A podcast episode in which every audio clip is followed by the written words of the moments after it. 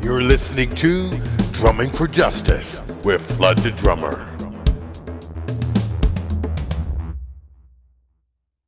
Hello, everybody. I'm Flood the Drummer. Thanks for making time to listen to Drumming for Justice. It's Thursday, June 21st.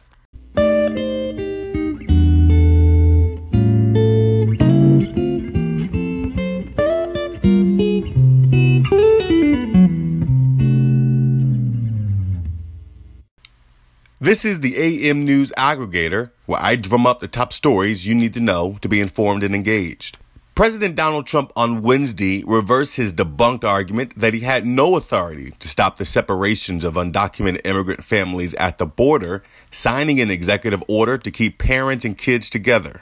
A timeline for the reunion of immigrant families remain unclear following President Trump's executive order on Wednesday, the executive order represented a dramatic turnaround for Trump, who has been insisting, wrongly, that his administration had no choice but to separate families apprehended at the border because of federal law and a court decision.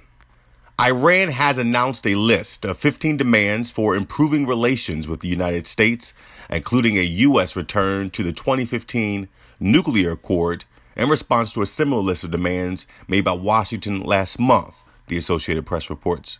In an article in a state owned newspaper Thursday, Foreign Minister Muhammad Javad Zarif called on the U.S. to stop providing arms to the invaders of Yemen, referring to Saudi Arabia, and to drop its opposition to the nuclear disarmament of Israel. The article came in response to demands laid out in May by Secretary of State Mike Pompeo, who called for a wholesale change in Iran's military and regional policies threatening the strongest sanctions in history if it refused.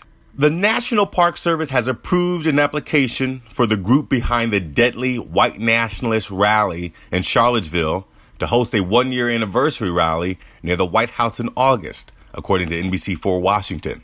Organizers of the 2017 Unite the Right rally want to host the event in Lafayette Square Park on August 11th and 12th. About 400 people are expected to participate, according to the application filed on May 8th.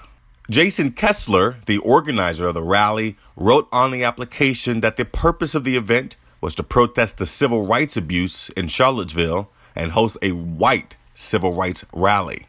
The Disney Comcast bidding war for 21st Century Fox's movie and television assets will continue until the bid is around $40 to $45 a share, media expert Porter Bibb told CNBC. And Disney will end up the winner, said Bibb, managing partner at MediaTech Capital Partners. Disney is the future, Bibb said on Power Lunch Wednesday. In December, Disney offered $28 a share for Fox. Last week, Comcast countered with an all cash deal of $35 a share. On Wednesday, Disney raised its bid for Fox to $38 a share, or $71.3 billion. Several high profile data and tech companies have made millions of dollars from contracts with the U.S. Immigration and Customs Enforcement Agency over the past several months, even as some of them publicly disavow the Trump administration's recent order to separate immigrant children from their parents. Hewlett Packard Enterprise, Thomson Reuters, Microsoft, Motorola Solutions, and Palantir have all had active contacts with the agency known as ICE, according to a public record search conducted by NBC News. The contracts highlight how technology companies, many which have developed advanced data analysts and tracking capabilities, are putting their innovations to work with the U.S. government in ways that are not often visible to the public. Japan plans to suspend the civil evacuation drills it started last year while North Korea was repeatedly test firing missiles near and over Japanese islands, officials said Thursday, citing diplomatic overtures from Pyongyang.